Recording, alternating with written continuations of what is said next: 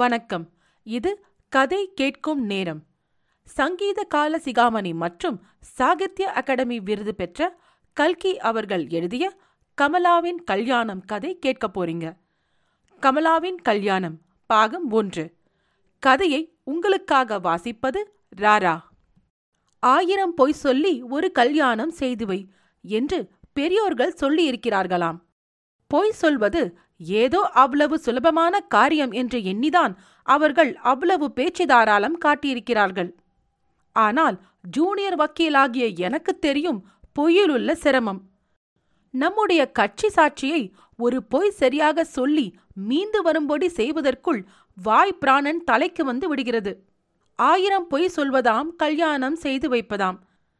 அந்த நிபந்தனையின் பேரில்தான் கல்யாணம் நடக்கும் என்றால் உலகத்தில் ஆண் பிள்ளைகள் எல்லோரும் விநாயகர்களாய் இருக்க வேண்டியதுதான். நல்ல வேளையாக அப்படியாவது பொய் சொல்லி யாருக்கும் கல்யாணம் செய்து வைக்கும்படியான அவசியம் எனக்கு இதுவரை ஏற்படவில்லை. கல்யாண முயற்சி எதிலுமே நான் தலையிட்டது கிடையாது. ஒரு கல்யாணத்தை தடைப்படுத்தும் முயற்சியில்தான் சமீபத்தில் கலந்து கொண்டேன். அந்த கதைதான் இது. ஹோம் ரூல் கோபாலகிருஷ்ண ஐயர் என்று எல்லோரும் கேள்விப்பட்டிருக்கலாம். பிரசித்தி பெற்ற வக்கீல். அவரிடம்தான் இரண்டு வருஷமாக நான் ஜூனியராக இருக்கிறேன். மாதம் அவருக்கு இரண்டாயிரம் ரூபாய்க்கு குறையாத வருமானம். இப்படியே இருபது வருஷமாய் இருந்து வருகிறது. டாக்டர் பெசன்ட் அம்மையின் காலத்தில் இவர் ஹோம் ரூல் கிளர்ச்சியில் வெகு தீவிரமாக ஈடுபட்டிருந்தார். அதனால்தான் ஹோம் ரூல் கோபாலகிருஷ்ண ஐயர் என்று பெயர் வந்தது. வீட்டில் அகத்துக்காரியின் ஆட்சி கொஞ்சம் அதிகமாதலால் இந்த பெயர் அவருக்கு நிலைத்துவிட்டது என்று சில பொறாமைக்காரர்கள் சொல்வதுண்டு.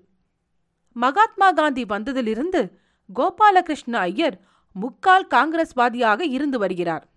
அதாவது சிறை புகும் காங்கிரஸ் திட்டத்தை தவிர மற்ற எல்லா திட்டங்களிலும் அவர் கலந்து கொண்டு முன்னணியில் நிற்பார். கதர்தான் அணிவார். அரிஜனங்களின் ஆலய பிரவேச இயக்கத்தில் வெகு பாடுபட்டு உழைத்தவர் அவர்.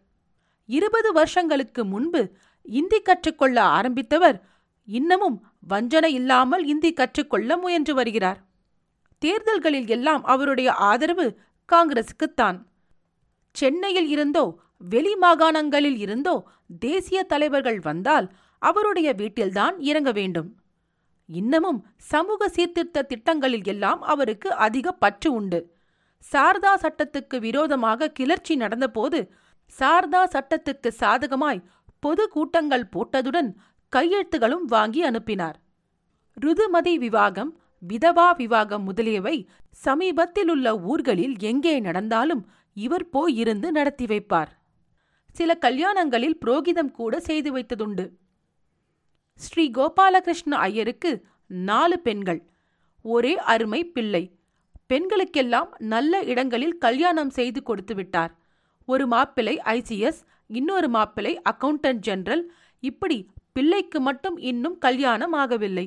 பையன் சென்ற வருஷம்தான் பிஎல் பாஸ் செய்துவிட்டு வந்து எங்களைப் போல் தானும் தகப்பனாரிடம் ஜூனியராக அமர்ந்து வேலை செய்து கொண்டிருந்தான்.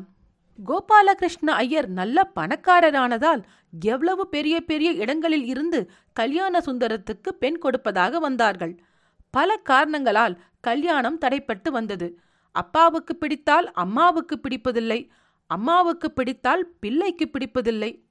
இவர்கள் மூன்று பேருக்கும் பிடித்திருந்தால் பெண் வீட்டுக்காரர்கள் இவர்களுடைய அனாச்சாரம் பிடிக்கவில்லை என்று போய்விடுவார்கள். இப்படிப்பட்ட நிலைமையில்தான் ஒரு நாள் திருவலர்ச்சோலை கோவிலில் நடக்கப் போகும் ஒரு கல்யாணத்தை பற்றி எங்களுக்கு செய்தி வந்தது. ஐம்பத்தைந்து வயதான ஒரு கிழவருக்கும் பன்னிரண்டு வயது பெண்ணுக்கும் கல்யாணம் நடக்கப் போகிறதாக வதந்தி உலாவிற்று. மாமண்டூரில் யாரோ ஒரு உபாத்தியாயராம் சம்சாரியாம். அவருடைய மூத்த பெண் கமலாவைத்தான் இப்படி கிழவருக்கு பலி கொடுக்க ஏற்பாடாகியிருக்கிறதாம். மாமண்டூரில் இருந்து வந்த ஒரு கட்சிக்காரர் மேற்கூறிய விவரம் தெரிவித்தார். கிழமாப்பிள்ளை யார்? என்ற விவரம் தெரியவில்லை. இந்த அநியாயத்தை பற்றி ஒரு நாள் ஜூனியர்களாகிய நாங்கள் பேசிக் கொண்டிருந்த போது பெரியவர் வந்துவிட்டார். என்ன சமாசாரம்? என்று அவர் கேட்டார். நாங்கள் எல்லோரும் தலைக்கு தலை வெகு ஆத்திரத்துடன் மேற்படி கல்யாண கொடுமையை பற்றி சொன்னோம். பெரியவர் அப்போது நீங்கள் எல்லோரும் இவ்வளவு ஆத்திரமாய் பேசுகிறீர்களே? பேசி என்ன பிரயோசனம்? உங்கள் ஆத்திரத்தை காரியத்தில் காட்ட எத்தனை பேர் தயாராயிருக்கிறீர்கள்? இந்த கல்யாணத்தை ஏன் நாம் நிறுத்திவிடக்கூடாது? என்றார். நீங்கள் வந்தால் நாங்களும் தயார். என்று எல்லோரும் ஒருமுகமாக கூறினோம். அந்த மாமண்டூர் கட்சிக்காரனை கூப்பிட்டு மறுபடியும் விசாரித்தோம். நாளை ஞாயிற்றுக்கிழமை கல்யாணமாம் என்று அவன் சொன்னான். கிழமை ஞாயிற்றுக்கிழமையாயிருந்தது நல்லதாய் போயிற்று. கோர்ட் உள்ள தினமாயிருந்தால் ஒருவேளை எங்களுடைய உற்சாகம் மழுங்கி போயிருக்கலாம். விடுமுறை நாளாயிருந்தபடியால் எங்களுடைய சமூக சீர்திருத்த வேகம் பன்மடங்கு அதிகரித்தது. ஆகவே ஞாயிற்றுக்கிழமை அன்று எல்லோரும் திருவலர்ச்சோலைக்கு கும்பலாக சென்று மேற்படி கல்யாணத்தை நிறுத்திவிட்டு வந்துவிடுவது என்று தீர்மானம் செய்தோம். நடுவில் ஒரே நாள்தான் இருந்தது என்றாலும் ஊரெல்லாம் செய்தி பரவிவிட்டது. திருவலர்ச்சோலையில் நடக்கும் அக்கிரமமான பாலிய விவாகத்தைப் பற்றி பலர் பலமாக கண்டித்தார்கள். வேறு சிலர் யார் எப்படி போனால் இவர்களுக்கென்ன? உலகத்தை இவர்கள்தான் உத்தாரணம் செய்யப் போகிறார்களாக்கும்? என்று எங்களை கண்டித்தார்கள். இதனாலெல்லாம் எங்களுடைய உறுதி குன்றவில்லை. ஞாயிற்றுக்கிழமை காலையில் இருபது பேர் ஏறக்கூடிய ஒரு பெரிய பஸ் வந்து கோபாலகிருஷ்ண ஐயர் வீட்டு வாசலில் நின்றது. பெரியவர் எல்லோருக்கும் முன்னால் தயாராக வந்து நின்றார். நாங்கள் நாலு ஜூனியர்களும் இரண்டு குமாஸ்தாக்களும் அவ்விதமே தயாராயிருந்தோம். கல்யாண சுந்தரமும் பிரயாணத்துக்கு தயாராய் வருவதை பார்த்து பெரியவர் நீ என்னத்திற்காக வருகிறாய்? என்று கேட்டார். நானும் வரத்தான் வருவேன் என்று அவன் முன்னதாகவே வண்டியில் ஏறிக்கொண்டான். உள்ளூர் காங்கிரஸ் காரியதரிசியும் நாலு தொண்டர்களும் கையில் கொடி பிடித்துக் கொண்டு வந்தே மாத்தரம் மகாத்மா காந்திக்கு ஜே பால்ய விவாகம் ஒழிக காதல் மனம் வாழ்க என்று கோஷித்துக் கொண்டு வந்து சேர்ந்தார்கள். அப்படி இப்படி என்று பஸ் நிறைய ஆள் சேர்ந்து விட்டது. பஸ் கிளம்பி ஐந்து நிமிஷம் இருக்கும். இன்னும் நகர எல்லையை தாண்டவில்லை. முதல் நாள் சாயங்காலமே நாங்கள் திருவலர்ச்சோலைக்கு அனுப்பியிருந்த பையன் சைக்கிளில் பறந்து வருவதை கண்டோம். அவன் கையை காட்டுவதற்கு முன்னாலேயே பஸ் நின்றுவிட்டது. எங்களுக்கு அங்கே மத்தியான சாப்பாட்டுக்கு ஏற்பாடு செய்வதற்காகவும் கல்யாணம் நடக்கும் இடம் முதலியவற்றை கவனித்து வைப்பதற்காகவும் அவனை முதல் நாள் அனுப்பியிருந்தோம். அவன் இப்படி தலை தெறிக்க ஓடி வந்ததை பார்த்ததும் எங்களுக்கெல்லாம் ஒன்றும் புரியவில்லை. ஏக காலத்தில் எல்லோரும் என்ன என்ன? என்றோம். பையன் ஒரு வெடிகுண்டை தூக்கி போட்டான். அவர்களுக்கு எப்படியோ சமாசாரம் தெரிந்துவிட்டது. திருவலர்ச்சோலையில் கல்யாணம் நடக்கவில்லை. குலசேகரபுரத்தில் நடக்கப் போகிறதாம் என்றான். பலே பேஷ்! நல்ல வேலை செய்தார்கள். திருவலர்ச்சோலை எங்கள் நகரில் இருந்து பன்னிரண்டு மைல் குலசேகரபுரம் நாற்பது மைல். அவ்வளவு தூரம் எங்களுடைய சீர்திருத்த வேகம் எட்டாது என்று அவர்கள் எண்ணியிருக்க வேண்டும். கிழமாப்பிள்ளை யாராயிருந்த போதிலும் பலே கெட்டிக்காரனாக இருக்க வேண்டும். ஆனால் நாங்கள் மட்டும் கெட்டிக்காரத்தனத்தில் குறைந்தவர்களா? விடுபஸ்ஸை குலசேகரபுரத்துக்கு என்றோம்.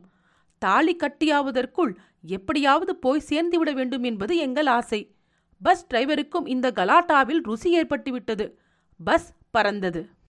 அன்றைக்கு முதல் முகூர்த்தம் ஒன்பது மணிக்கு மேல் பத்தரை மணிக்குத்தான் என்பது எங்களுக்கு தெரியும். பஸ் எட்டரை மணிக்கு குலசேகரபுரத்தை அடைந்துவிட்டது.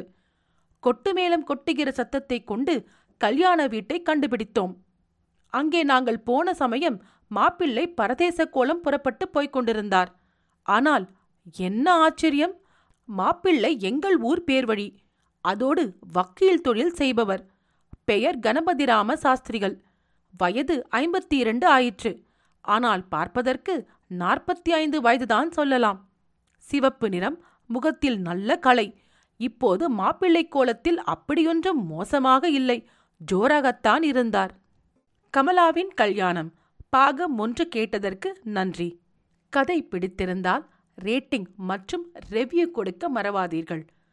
உங்கள் ரெவ்யூ நல்ல கதைகள் உங்களுக்காக தேர்ந்தெடுத்து வாசிப்பதற்கும் எழுதுவதற்கும் எனக்கு ஊக்கமளிக்கும். உங்கள் நண்பர்களுக்கும் கதை கேட்கும் நேரத்தை பகிருங்கள். கதை கேட்கும் நேரத்துடைய யூடியூப் மற்றும் ஃபேஸ்புக்கில் உங்கள் கமெண்ட்ஸை நீங்கள் கொடுக்கலாம். நீங்கள் எழுத்தாளரா? உங்கள் சிறுகதைகள் கதை கேட்கும் நேரத்தில் இடம்பெற கதை கேட்கும் நேரம் அட் ஜிமெயில் டாட் காம் என்ற மின்னஞ்சலுக்கு தொடர்பு கொள்ளுங்கள். தேர்ந்தெடுக்கப்பட்ட கதைகள் இங்கு இடம்பெறும். கமலாவின் கல்யாணம் அடுத்த பகுதியில் உங்களை மீண்டும் சந்திக்கிறேன். நன்றி ராரா.